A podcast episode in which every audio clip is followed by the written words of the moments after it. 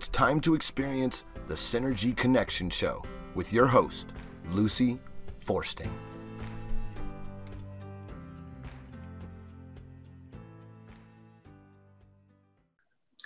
Welcome, everyone, to the Synergy Connection Show, where we connect the dots between our physical, emotional, mental, and spiritual selves. You know, we're learning a lot about health and wellness, I think, um, and 2020 taught us the importance of being physically healthy and keeping our immune system strong and our inflammation level low. And 2021 is, is continuing that same lesson as far as I'm concerned, because we have variants coming out. I don't think most of us want to be taking a shot uh, every six months uh, you know, to prevent us from uh, coming down with uh, any kind of virus, let alone COVID viruses. So um, I'm going to suggest that you go to my radio show link, which is www.synergyconnectionradio.com, and you will see the Boomers Forever Young banner when you get there. Uh, click on that banner and go in and look at their health and wellness products. I have been using them for almost four years now and I will tell you that it makes a huge difference in your stamina, uh, in reducing inflammation in your body, and also uh, helping to rebuild muscles. Uh, after the age of 50, most people don't realize this, but you lose 1% of muscle mass every single year after 50. And for those of you who have aging parents or other relatives, um, you know, the concern is falling because if you fall and you're, you know, in your, let's say 70s, recovery is very, very difficult. Uh, a lot of physical therapy and things like that. And it's because the muscle mass isn't there anymore to support the skeletal body. So there is a product called Gladiator Barley, and it's one of the ones that I use, and it does rebuild muscle. So um, if you go in there and you decide after listening to a couple of their videos and reading reviews and testimonials and things that you want to use any of their products, then where you uh, check out, there is a little tab that says discount. And if you put my name, L U C Y, there, uh, or you put the show, Synergy Connection Radio. Um, if you do that, you'll get $5 off of each and every order. And in today's world, with the prices of everything going up about 10%, it makes a difference. You know, save five, five or more here, it'll, it'll help. Um, okay, so I have as a brand new guest with me today, a gal that I think you're really going to enjoy, and her name is uh, Joni Klein Higger, and I think I'm saying that correct. Yes. And um, sh- our show today is going to be writing songs and books that make a difference.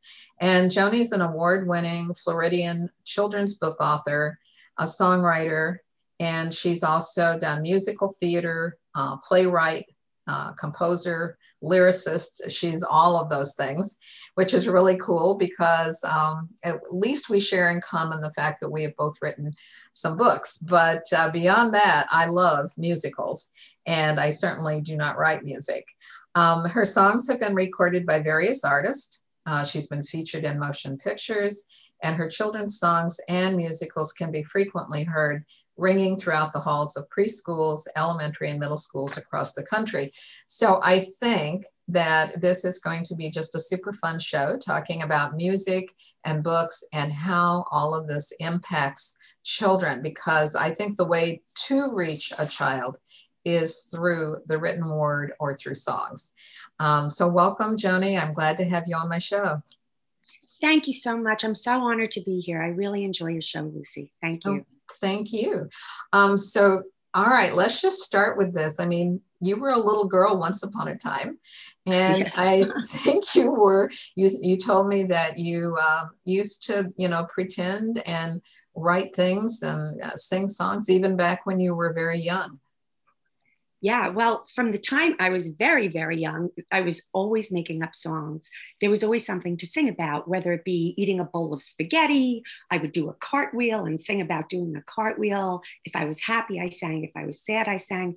In fact, my mom said that she knew that I was sick if I wasn't singing, or there was something wrong when I wasn't singing because I was always singing.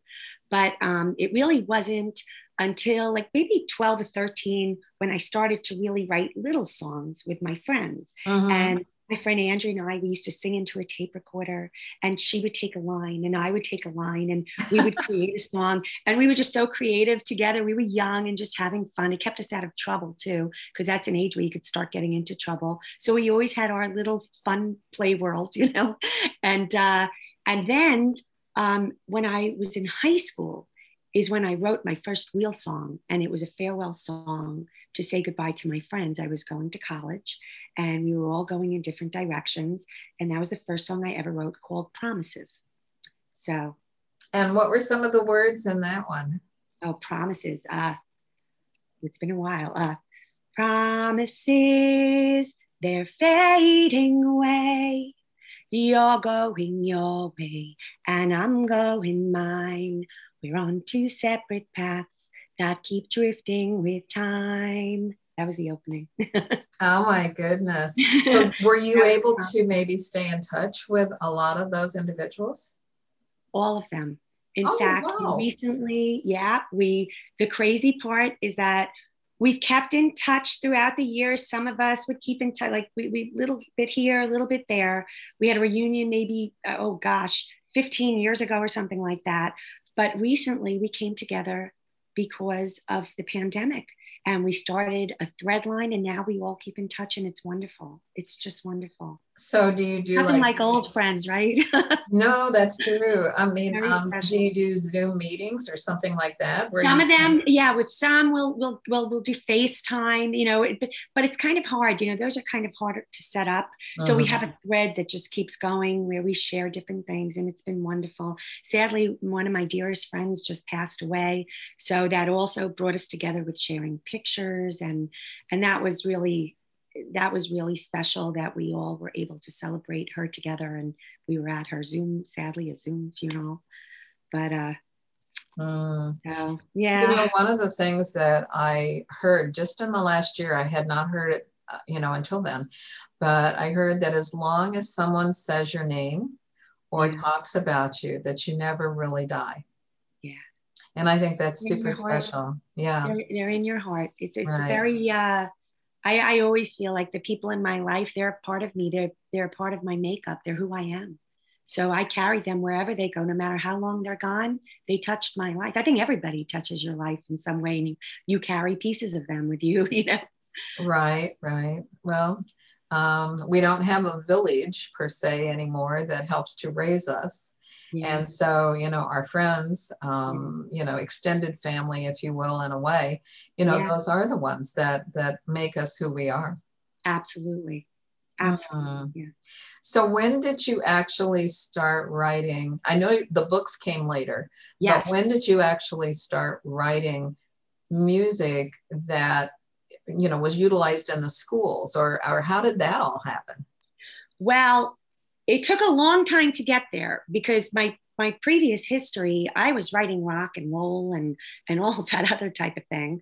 Um, and it wasn't until I had children of my own that I started working more. In fact, I remember I got pregnant and I wrote uh, I started to all of a sudden the pieces just clicked. Like all of a sudden, I started to think, wow, I need to write happier things, things that are really not just songs about falling in love and you know, really not that that's not happy, but there was also right. heartbreak, you know.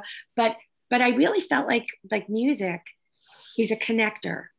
And I feel like we have a difference. We can make a difference with everything we do. And we all have different gifts. And my gift happens to be music. And I feel like I have a responsibility so that started once I got pregnant. I realized I have a responsibility to bring as much goodness in the world as I can because this is our future. And so from that point forward, I had my first song published by Paul Zim. It was a song called Shabbat Shalom, Shabbat Shalom um, that I mean, I've had first children's song, I should say, Shabbat Shalom, Shabbat Shalom, and he uh, is a Jewish children's artist who was pretty well known, which was exciting for me that he picked up my song, and it happened pretty quickly. But once my children started to go to school, to preschools and elementary schools and middle schools, that's when I really, that's when I got totally immersed in children's music. Hmm. Um, And okay, so kind of follow that thread. So now you're totally immersed in what's happening. Yeah, yeah. Well, uh, excuse me, what what is I- happening? Yeah, I mean, you know, now that you're immersed in music, you're listening Oh. to what's in the schools, so to speak. Oh, You know, yeah. how how did you begin to go? Uh, I think I need to have my songs in schools because maybe they're going to help children learn differently. Okay, so what happened was it well, I started off with preschools. I was a preschool music teacher and a religious school music teacher. And I basically looked for things that were lacking that that weren't out there, or if there were old, old songs and we needed some new stuff. I looked where there were holes in in not the market, but where the kids needed it. Like what Mhm. songs do we need to create fun things? So that's how I started to write songs for preschools Mhm. and also for religious that religious school market primarily the judaic market but with the elementary schools that's when everything changed. Um, one teacher and this was all teachers approaching me. So brooker creek was a brand new school at the time. When we moved to florida back in 97 and brooker creek was a new school. And one of my children's teachers i helped with a song for her classroom. She was doing a play about the sea Kathy Fox. Uh, she did a play about the sea and she asked me to write a song. And I did. And she used one of the songs in her play. It was called Dozens of Cousins. And it was really cute. It's all about all the animals in the sea. But then what happened was Brooker Creek asked me to write their school song. So I did. And then the next thing you know, teachers were approaching me and saying, you know, my kids are having a hard time learning about sentences. So I wrote a song, Sentences for different kinds of sentences. We are taught writing words that come together, making a complete thought. And then I would go into each sentence, you know, that there was a question, a period, a, you know, like each type of sentence. Because what would happen is a lot of kids would have difficulty remembering these type of things. So in a song, you're connected to rhythm, which I turned out I didn't realize it, but I was a rhythmic learning, learner as a child.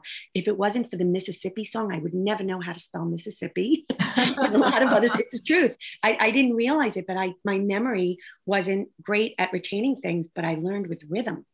And that's when it's like, aha, I can teach children with mu- musical, which music is a connector, right? It- it's easy to connect to music and the rhythmic patterns. And so uh, sentences song, piggyback paragraphs. Um, one of my uh, uh, uh, favorite songs, which when I was a kid, I could never learn the continents. I struggled so much with geography. Well, this one teacher asked me to write a song about the four oceans and the seven continents. Well, now four different oceans are a part of this world we live in.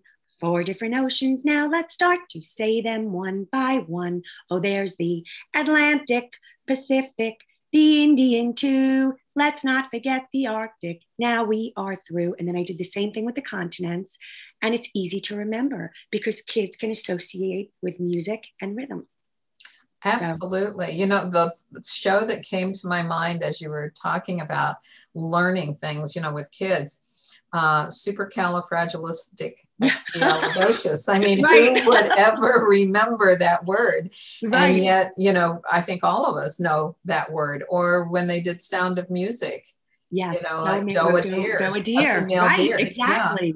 So we all learn through that kind of musical association. Um, I believe. I think even those that have maybe learning disabilities learn because there's another factor.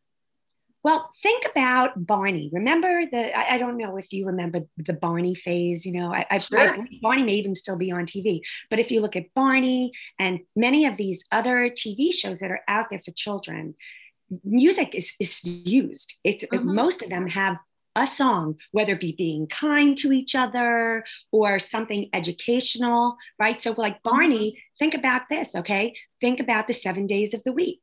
How many of us learned there are seven days, there are seven days, there are seven days in the week? Remember that song? Yep. Sunday, Monday, Tuesday, Wednesday, Thursday, Friday, Saturday. That's how I learned the days of the week.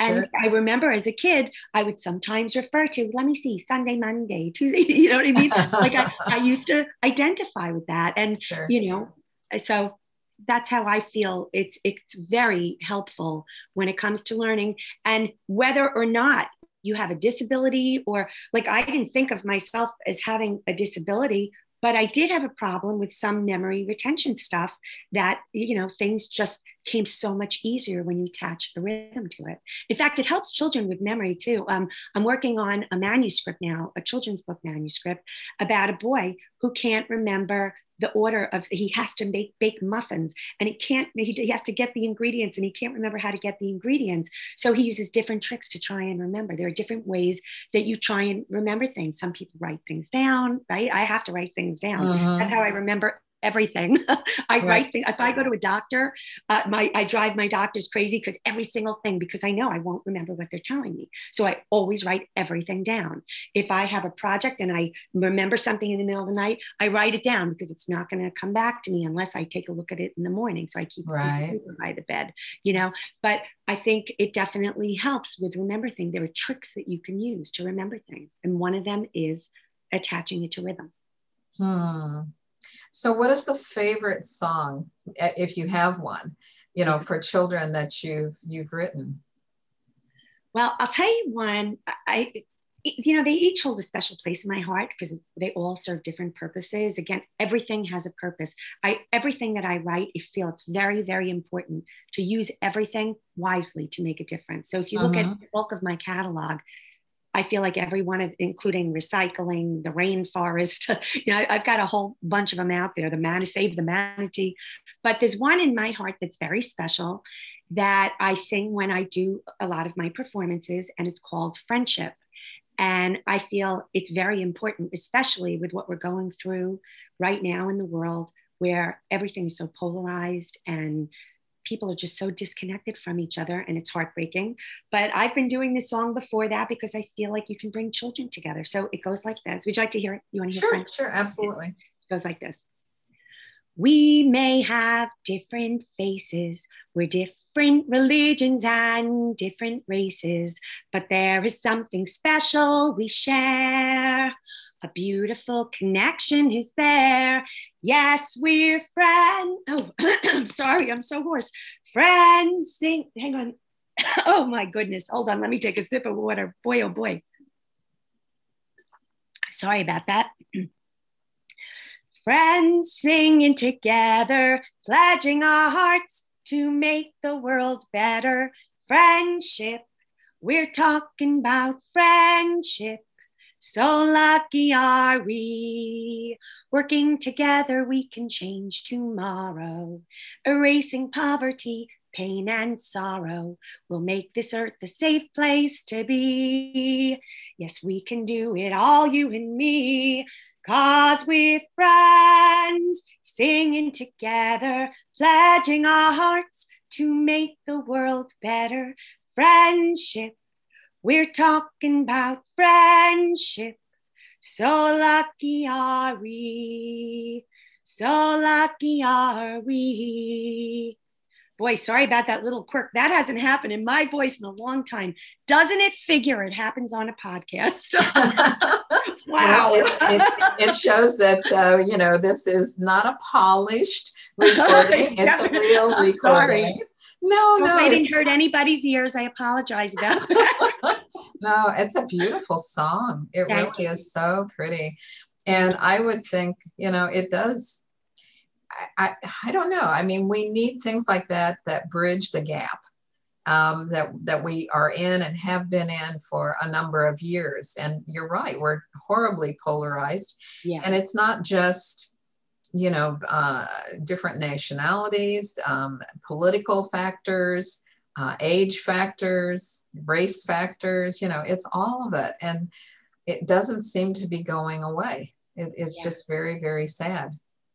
Well, and I feel like the more goodness that each of us bring into the world, mm-hmm. the more all of that heals. And I feel like each one of us, this is the time every person has a responsibility to use their gifts and we all have different gifts mine may be music and writing but every person has something that's important to give and this is the time This is Right. the time you use the gifts that you're given to help to heal the world. And I feel very, very strongly about that. And that's one of the reasons I was honored that you asked me to be on your podcast because I see what you're doing. I've listened to your podcasts, and each person that I've heard has has brought something important. I walked away with nuggets from every one of them. And any nugget that you can give you're making a huge difference. I feel it's it's wonderful what you're doing, but this is the time. This is the time Mhm. we all need to come together. And um and I don't think it's going to get worse. I think that now though people have to start listening. People have to start listening to their hearts, listening to what's right and doing the right thing. And many times we've taken different roads because we felt like people had to respect us or we wouldn't fit in or that we that we're not good enough to, to share our gift. Baloney. This is the time. You're mm-hmm. given the gift for a reason, and this is the time. So I'm actually very positive about the direction that the world is going. I think we're in for great things now. But I think we had to get some wake up calls to say, okay, guys, it's time. get your acts together, heal your bodies, heal your souls, heal your heads, and and use what you're given. Use the Right. Right. Well, I'll- several of the shows, I have mentioned the fact that we are basically 50 trillion cells inside of a virtual reality body. And um, so if you kind of think about, you know, you're born as this, you know, little five, six, seven, eight pound babies, let's say. And, um, you know, the body's pretty perfect at that point. And we stretch, we grow, you know, as we move through the ages until we reach maybe you know our 70s or 80s and now our bodies are not as youthful. Um, it just depends upon you know what what you're doing nutritionally exercise wise sleep wise and things like that. But we have the ability to age beautifully but those cells are vibrating. And so if we're vibrating with love if we're vibrating with you know harmony peace joy happiness as opposed to negative emotions then what we send out you know through that virtual body that we have is what's impacting those around us. So we can either be sending out a lot of positive vibes or we can be sending out a lot of negative ones. And we know when we're in the presence of somebody who's super negative it doesn't feel very good That's and right. yet if we're in the presence of somebody who has a lot of love energy going out. The other thing that i always explain to um, people when we're talking about this is we have 40,000 brain cells that are in our hearts. And a lot of people don't know that. The heart math institute out in california has done a tremendous amount of research on um, just that you know the fact that we stay intellectually in our heads about 95% of the time and Yeah. 5% of the time we're in our hearts so if we can learn to reverse that and spend a lot more time in our hearts then the decisions that we make in life are infinitely better for us and for everybody else because we're not trying to figure out who said it or where did you get the information and all of that. We're trusting our own intuition which resides in our heart you know as to how to make things better. And i think your music probably came right from there. It came from your heart not from your head. You know, that's interesting. Uh, it's funny you say the heart, and, and you know, I've been paying a lot of attention. I've been taking a lot of different classes and how important it is to work through your heart. But I also feel like like there like it, it goes up, like that there's that connection. Do you know what I'm saying? So it's the heart, but it also has to come like I, I feel like everything comes from a higher place. And that's how I feel. I feel like music, it's handed to me. Do I work for it? Yes, I definitely have to work when it comes to creating, particularly with books. Books are much harder for me to write than songs. But there was a period of time where I really struggled with songs too when I first was starting out. But I took workshops and I learned and I learned. And eventually the pieces collect, they click, and then there's a connect. And so now it's so easy. Like songs just come, they just happen. Like it's like they're handed to me. But it took time to get there, you know? right But but back to the heart.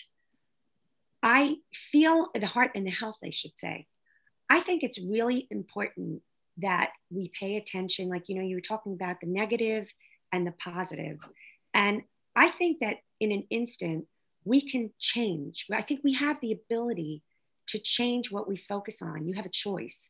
And it's it's it is a choice. I truly believe it's a choice to focus on the negative or the positive. I've met people in my life. There are people who've been handed silver spoons who've totally destroyed their lives. And there are people who came from very difficult situations who they focus on what they can do. What can you do? What are the things in your life that, you know, everybody is given challenges, no matter what. People who, who seem like they have spoons in their mouth, they're given other challenges, you know? So everybody, it's true. Like right. everybody is given a challenge. There's nobody that has it easy because that's why we're here. We're learning, right?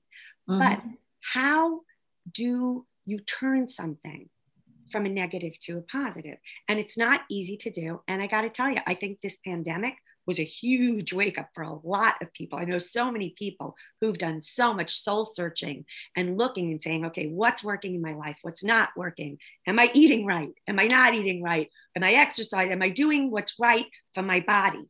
But mm-hmm. I also think that when you're given an illness, and I say you're given an illness because I, I actually, um, I was diagnosed a couple of years ago with breast cancer, which was a shock to my system. I never had any cancer in my family history, I, or if I did, it certainly wasn't breast. It was like skin cancer, or, you know.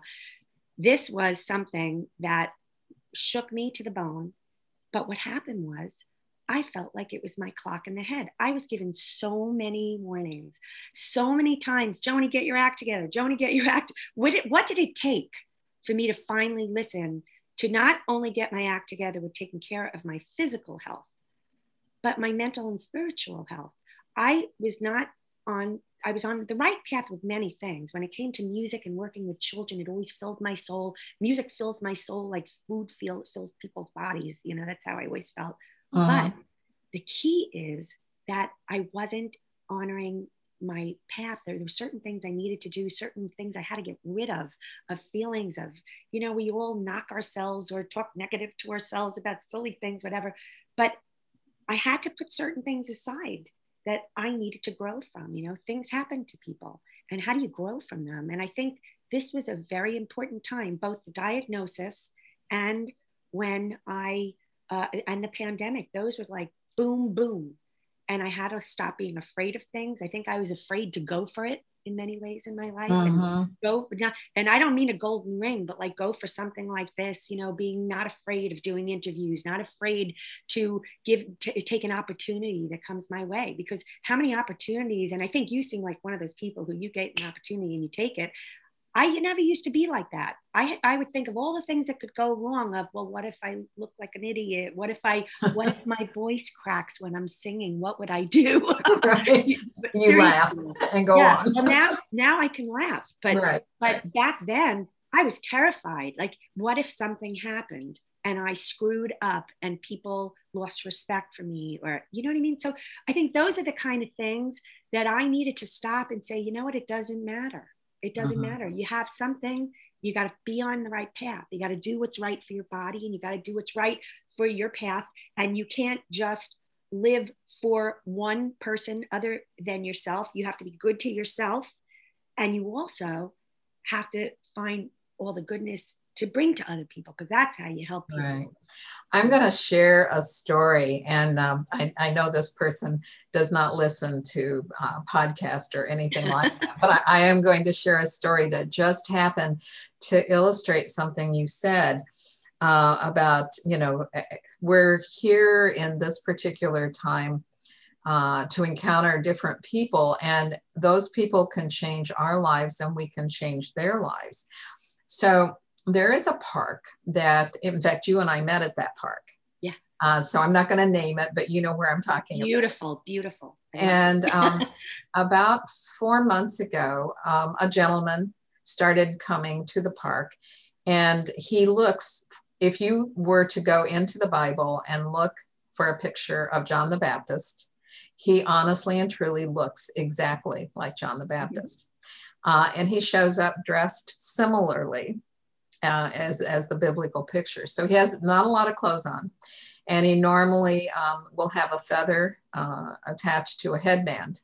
And he literally is like worshiping on this little beach in different places and saving souls in his own way.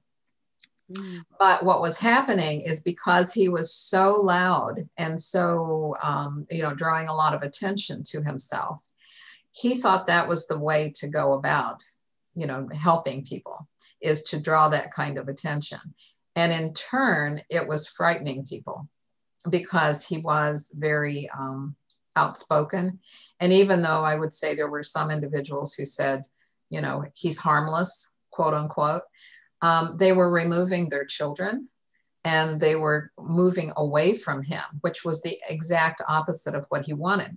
So a few days ago, um, a friend of mine and, and myself, we happened to be there.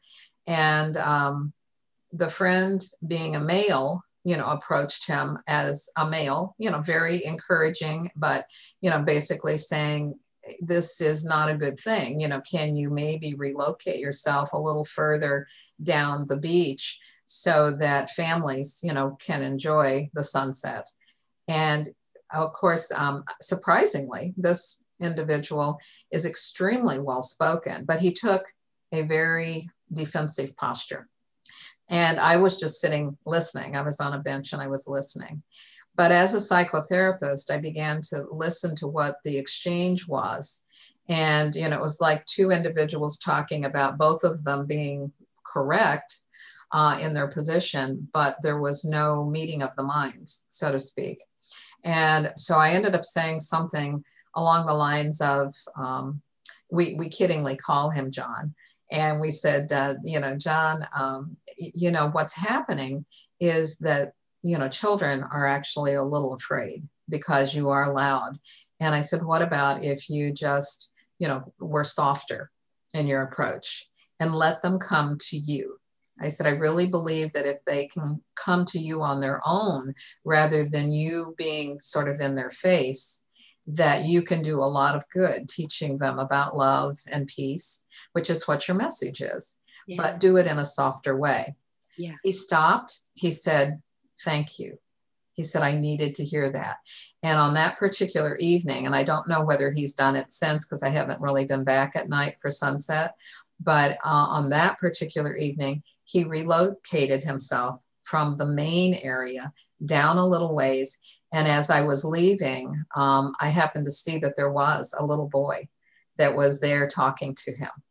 And so I think there's at least the possibility that the message was you can have the most beautiful message in the world of love, but if it's presented in a way that people can hear it rather than feel like you're pushing it down their throat, yeah. it makes all the difference in the world. And hopefully he, he learned that because, you know, your music, our books, your book, my book, it is. It's always about love and understanding and approachability and, you know, learning life's lessons.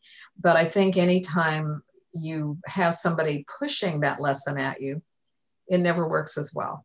Oh, yeah. I don't know whether you agree or not, but oh, absolutely, I, just, I definitely, definitely, and I think a lot of times it's not so much even pushing. I think a lot of people don't know how.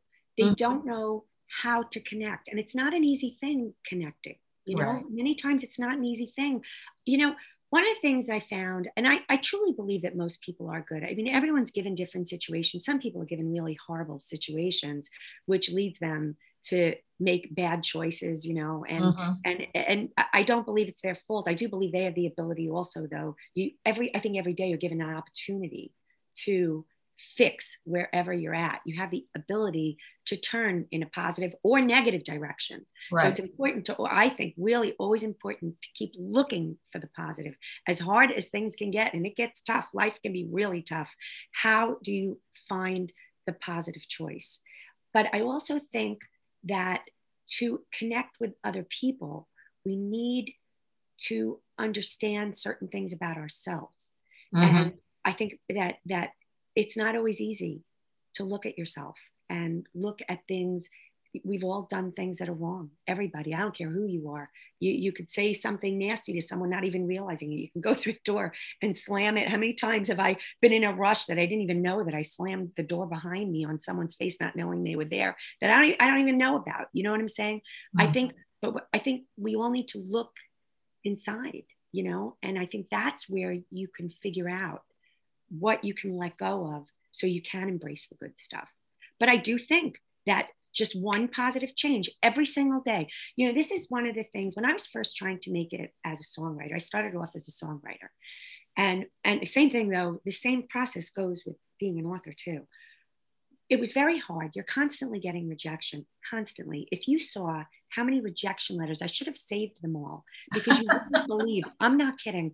I would have a file folder, literally like a huge file of rejections. I used to send out music all the time, all the time. Same thing. If you saw how many rejections I've gotten on my children's books, it's awful. You know, I mean, you could, you could, you could totally, you know, you could. I used to cry. I used to cry. Now I learn from it. You know. Mm-hmm. But um, oh gosh, I lost my train of thought. Where was I going with this? There was a reason I was telling you this. Maybe about the rejections uh, oh, I'm so embarrassed. I don't know where, where I was going with this. There was a reason behind it, but yes, I, oh, uh, well, well, so one, uh, I know where exactly where I was. Okay. So what happens, I realized is that, you know, you could go really low from every rejection, but the key is to keep moving forward. No matter what, no matter what rejection you do, what you get, no matter what you go through, even if you feel like an awful person, I'm such a lousy, why did I do this and that, whatever it is in life, the key is to do three positive things a day. As long as you do three positive things, whether it be towards a goal. So, like with me with songwriting, if I got a rejection, I either sent out three more three more uh, books or manuscripts or songs, uh-huh. or I we have I, but I made sure I did something. I either Googled something. Well, back then it wasn't Google, but I would look, I would research. Maybe one day I'd come up with ten titles of songs or ten titles of books. Every day I had to move in a positive direction, and as long as I did three things that I knew that were taking me in that direction, I was moving forward. So I knew I was always moving forward. And the same thing can go with how you feel about yourself as a person. There are days when everybody wakes up. Everybody some has good days and bad days. On those bad days, just say, okay, you know what? I'm going to do three good things today. I'm going to call three people who, need a phone call, or maybe I'll call one person, and maybe I'll do this to help someone. Maybe I'll visit someone. But every day, do move forward. As long as you're moving forward with what you feel is pulling you back, you're not going backwards and you're not stuck. You just have to keep moving forward. And I've been doing that with my career. I try and do it with my life. In fact, I try and do it every day where I try and do three good things to help someone else if I can. Uh-huh. Sometimes I'm not successful, but I always try. You know, I, in fact, I, I, pretty much try and do it every day. I try and do something or, or three things at least that are positive. And many times once you start on the positive stuff you don't want to stop. So you keep doing it and you're like wow you know what? That person was really happy when i went to visit them. Maybe i'll call this person or you know? And i feel like it just it it takes off on its own just like a negative spiral can go negative when you do something that you know isn't right and then that can lead to something negative. But you right. always have a choice. Right. Yeah and and realizing that we do we always have a choice. We can do something that is uh, beneficial, you know, and like this person that's in the park. I mean, he believes in his heart that the Holy Spirit has touched him and therefore he wants to touch others. He just had to find maybe a little softer way to touch rather than using you know the method that he was using bob dole was just interviewed on sunday morning uh, you know the cbs sunday morning show mm-hmm. and i guess he's approaching 100 um, I think they said that he was recently diagnosed with cancer. Um, but he said that he, you know, his mission was always much like yourself. It wasn't three things that were positive a day, but he always wanted to make a difference in one person's life mm-hmm. every single day. So whether it was a phone call or whether it was, you know, going and seeing them in person or when he was involved with politics, you know, doing something that was a positive there. But that was his life mission is to make sure that he did at least one thing every day that made a difference in someone's life. Well, you know what's nice about three though? Mm-hmm. And I think one is wonderful. Whatever you can do, you can do. Mm-hmm. But when you do three things, it takes you more, it takes you further mm-hmm. positive. So mm-hmm. three is like boom, boom, boom. It kind of sets you on a path. You know what I mean? One is yeah. great. And in fact, anything you do is great, right? Anything that's positive is great. But with three, many times it, it turns, it could turn the course. Right. It takes you where you start becoming. When I would send out one manuscript, it was like, well, you know, okay, I got a rejection. I'll send out another one. But when I send out three, I'm like, you know what? Maybe something will happen with one of these three.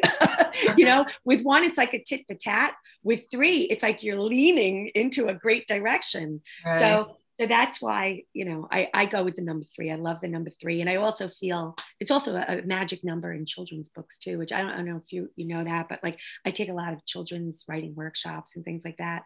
And three is a magic number. In fact it's also like a magic number when, when you're doing anything lyrical whether it be music or you know you repeat things right? So mm-hmm. like a, a line in a song many times you'll hear one line like um oh here's one mary had a little lamb Little lamb, little lamb.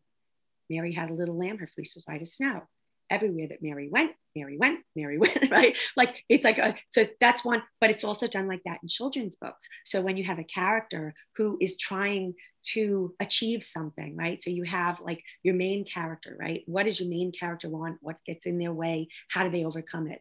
Well, many times when you're doing a children's book, you pick three things that they have to overcome before they finally get to where they want to go right? Or when you're doing uh, to a song, uh, to a not a song, but a children's book, a rhyming children's book, you'll he this, he that, he that, you know, and it it kind of helps to enforce a concept. Hmm. Um, I, I was just thinking of the the book that uh, I wrote. I, that I know you haven't read yet, but um, the Adventures of Miss Twiggs and Company. And there are three characters, and I didn't realize that about the threes but it's Miss Twiggs, Mortimer, and Penelope, and they represent truth, love, and wisdom. Ah. And so when truth, they're love, and wisdom, three, uh-huh. three things. There's right. a reason. Very much true. So.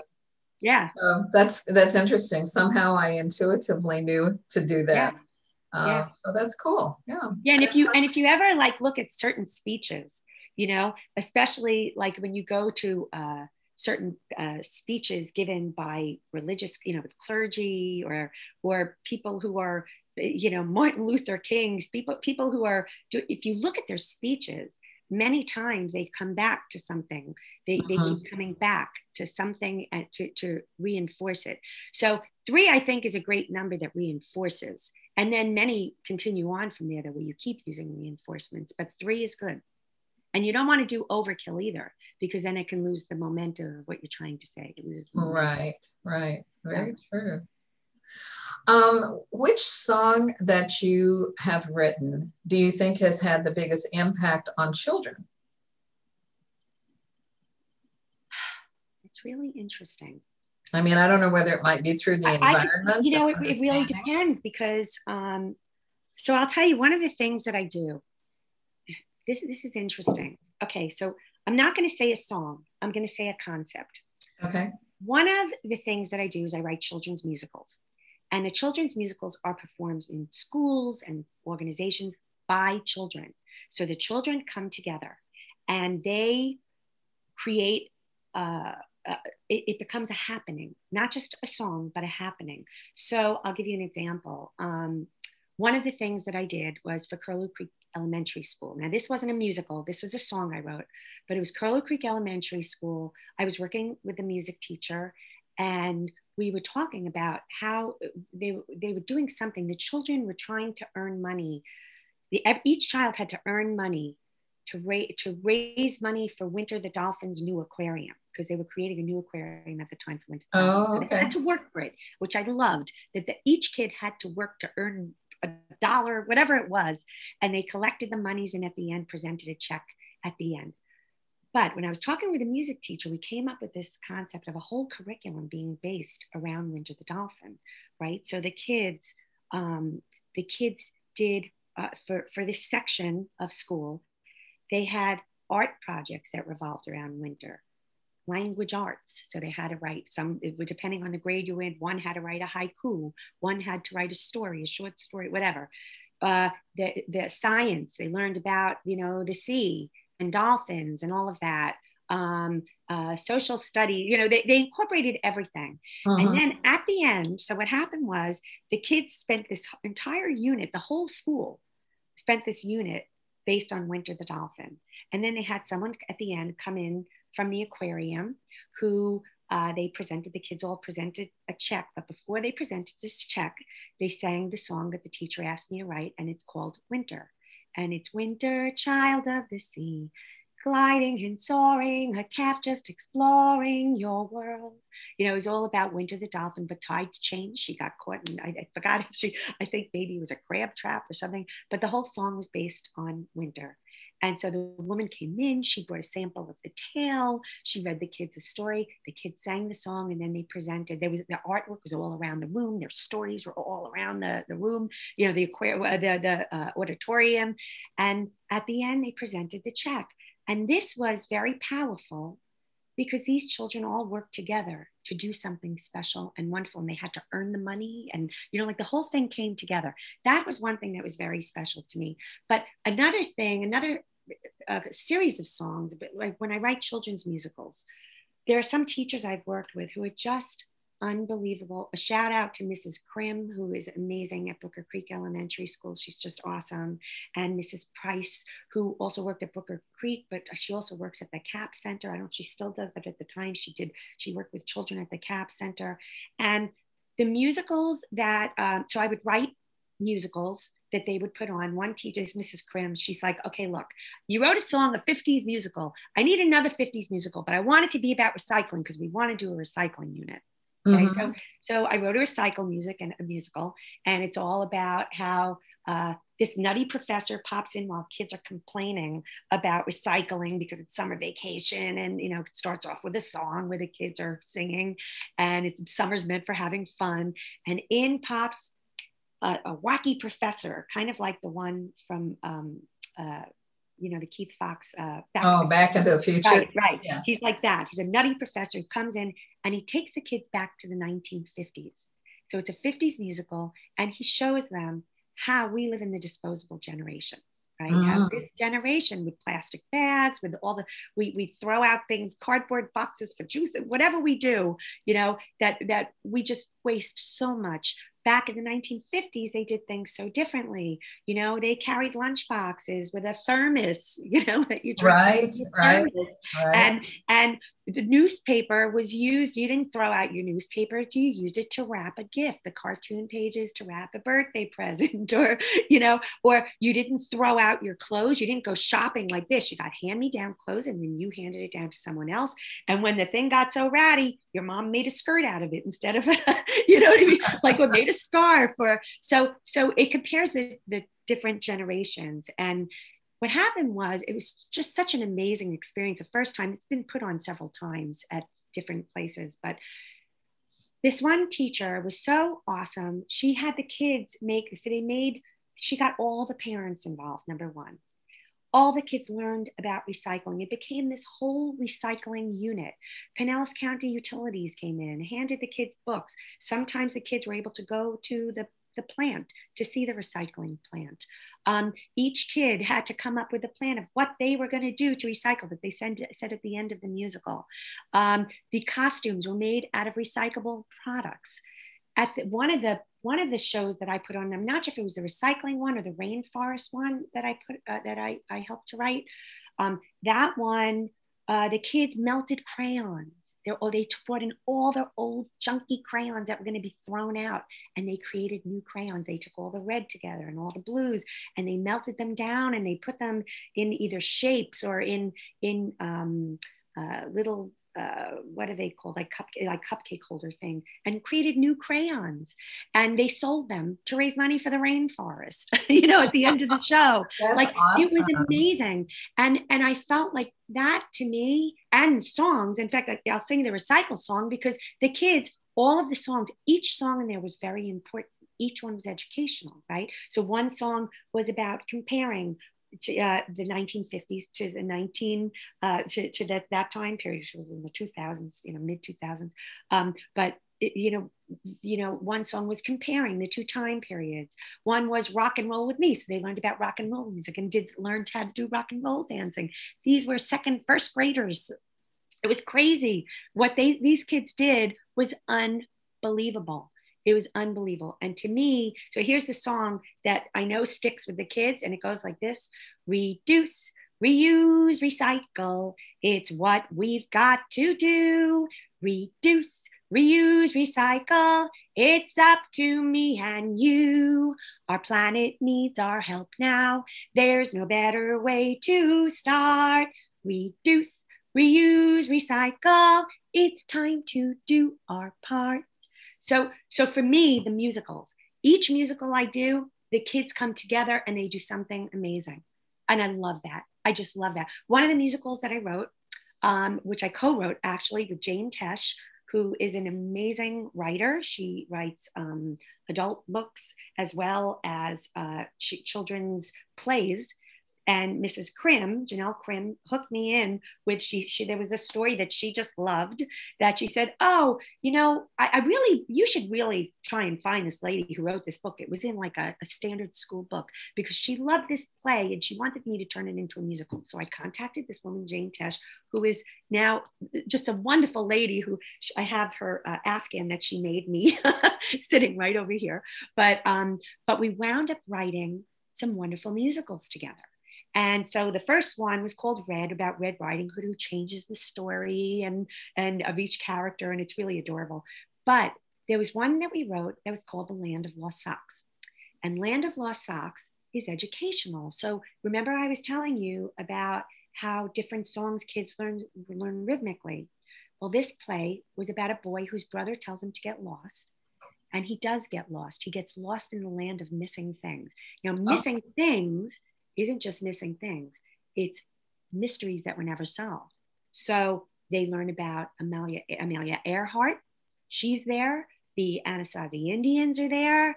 The, uh, the Dare family. So they're getting a history lesson too. And it sticks. The things that they learn in the musicals, including the songs, the songs help them remember why did the, the Mayans disappear? You know, there were a whole bunch of theories. In the song is the theory, uh, the, the theory. So they have, you know, different things going on where they're learning about the different theories of why did they disappear? Was it aliens? Was it, you know, there were a whole, bunch, really, there's like a whole bunch. It was really interesting uh-huh. that the kids, they walk away singing these songs, not even realizing that they're learning then, and they're coming together. They're working together. They're learning what it's like that every person counts when you're in a musical or a play. Everybody holds their part. And it was just an amazing experience.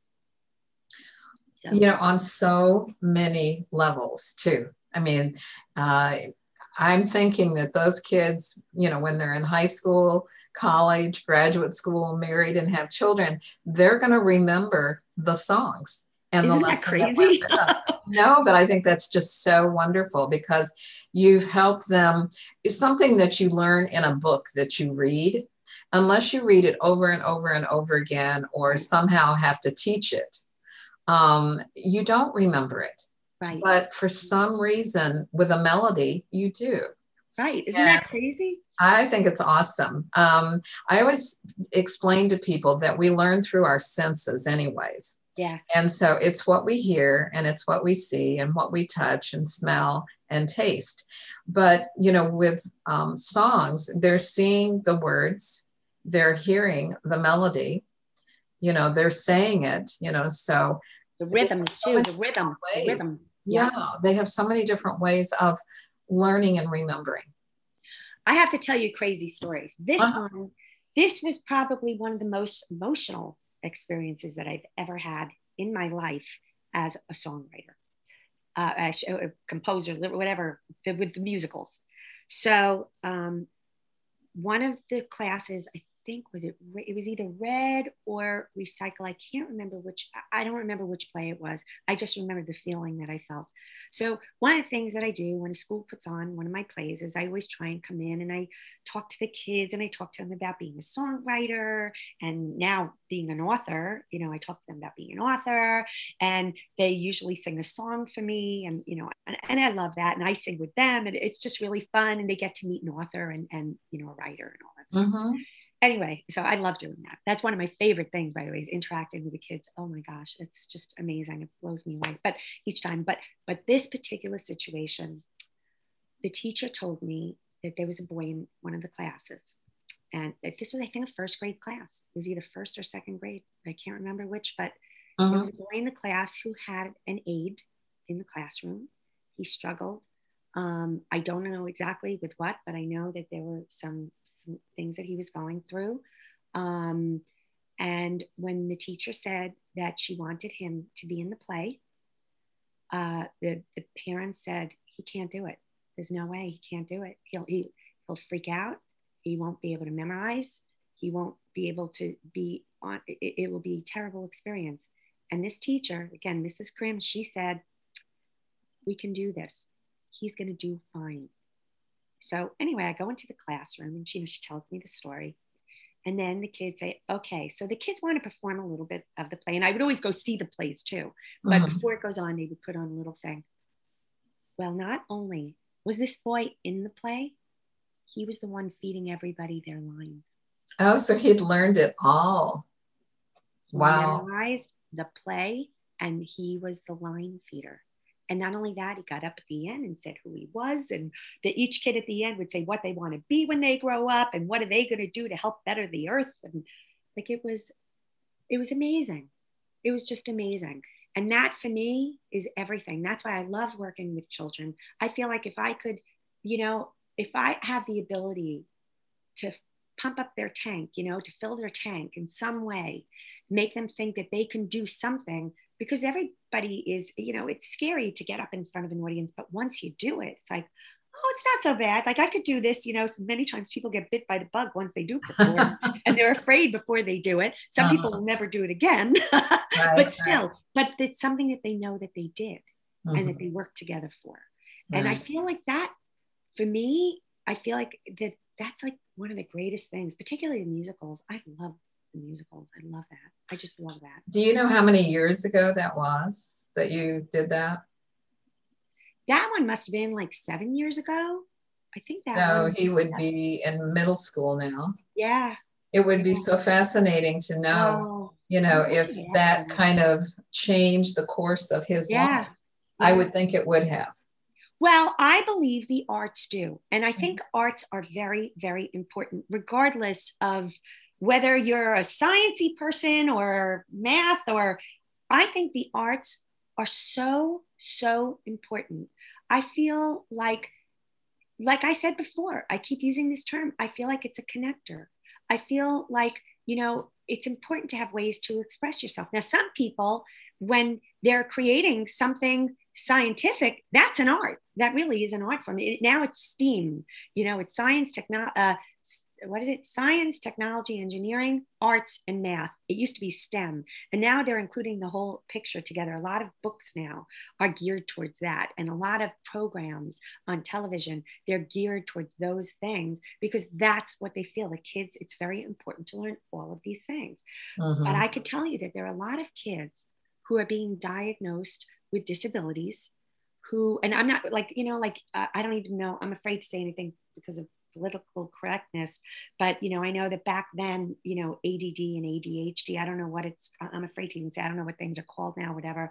But I do know that there are many kids who um, are just amazing in the arts, but they fall through the cracks in the public school system Mhm. and it's really incredible like some of these kids they, that some of these kids used to thrive when there was you know pe outside you know? I don't know what they've taken away and what they haven't taken away in the schools now because it's been a while since my kids have been in school.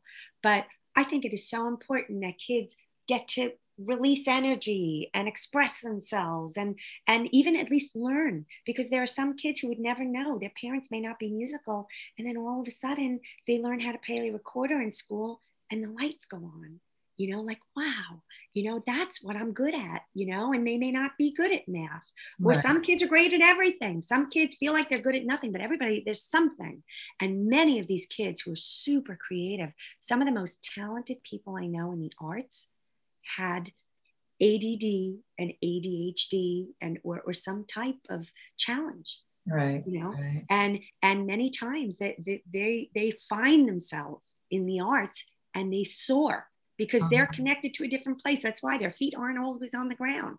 Right. You know, there are people, fortunately, I always had one foot on the ground and one in the air. So I was able to do okay in school. I was able to get through everything. Uh-huh. But they're some of the most talented ones. They don't have their feet on the ground. They're on this level, you know? And those are the ones that end up on Broadway. And I guess Broadway Ah. just reopened. Oh, some of them, but, but when it's not acknowledged or when you can't express yourself, that could be very dangerous energy. That's why it's so important for listeners out there. If you have a kid who may be struggling in school, sometimes, like I was amazed what band did for so many kids, band and choir.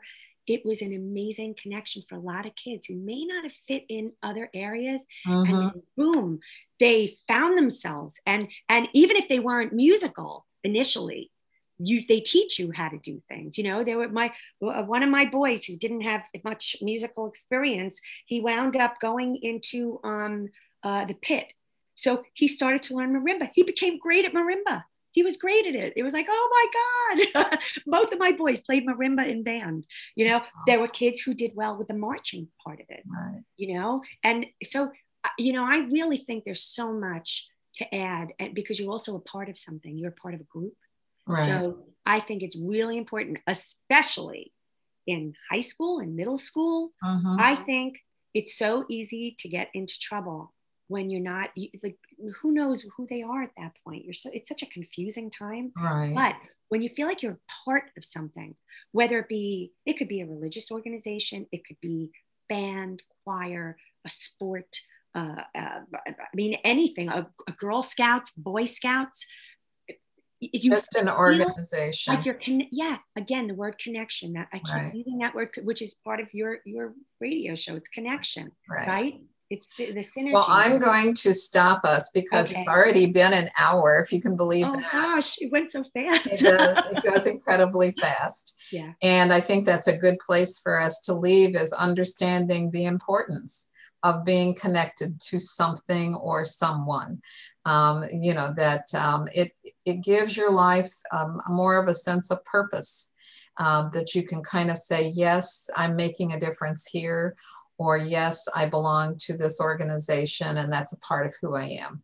So, I love the fact that you were able to share your music and share your thoughts and you know you're making a huge difference in the lives of children and they're all connected to us and to you know the world beyond because you know 10 years 20 years 50 years from now you know life is going to continue to evolve and be different and um, so music and uh, plays and books that's how we leave a legacy i think so Thank you. um, you're going to be back on the show um, towards the end of summer.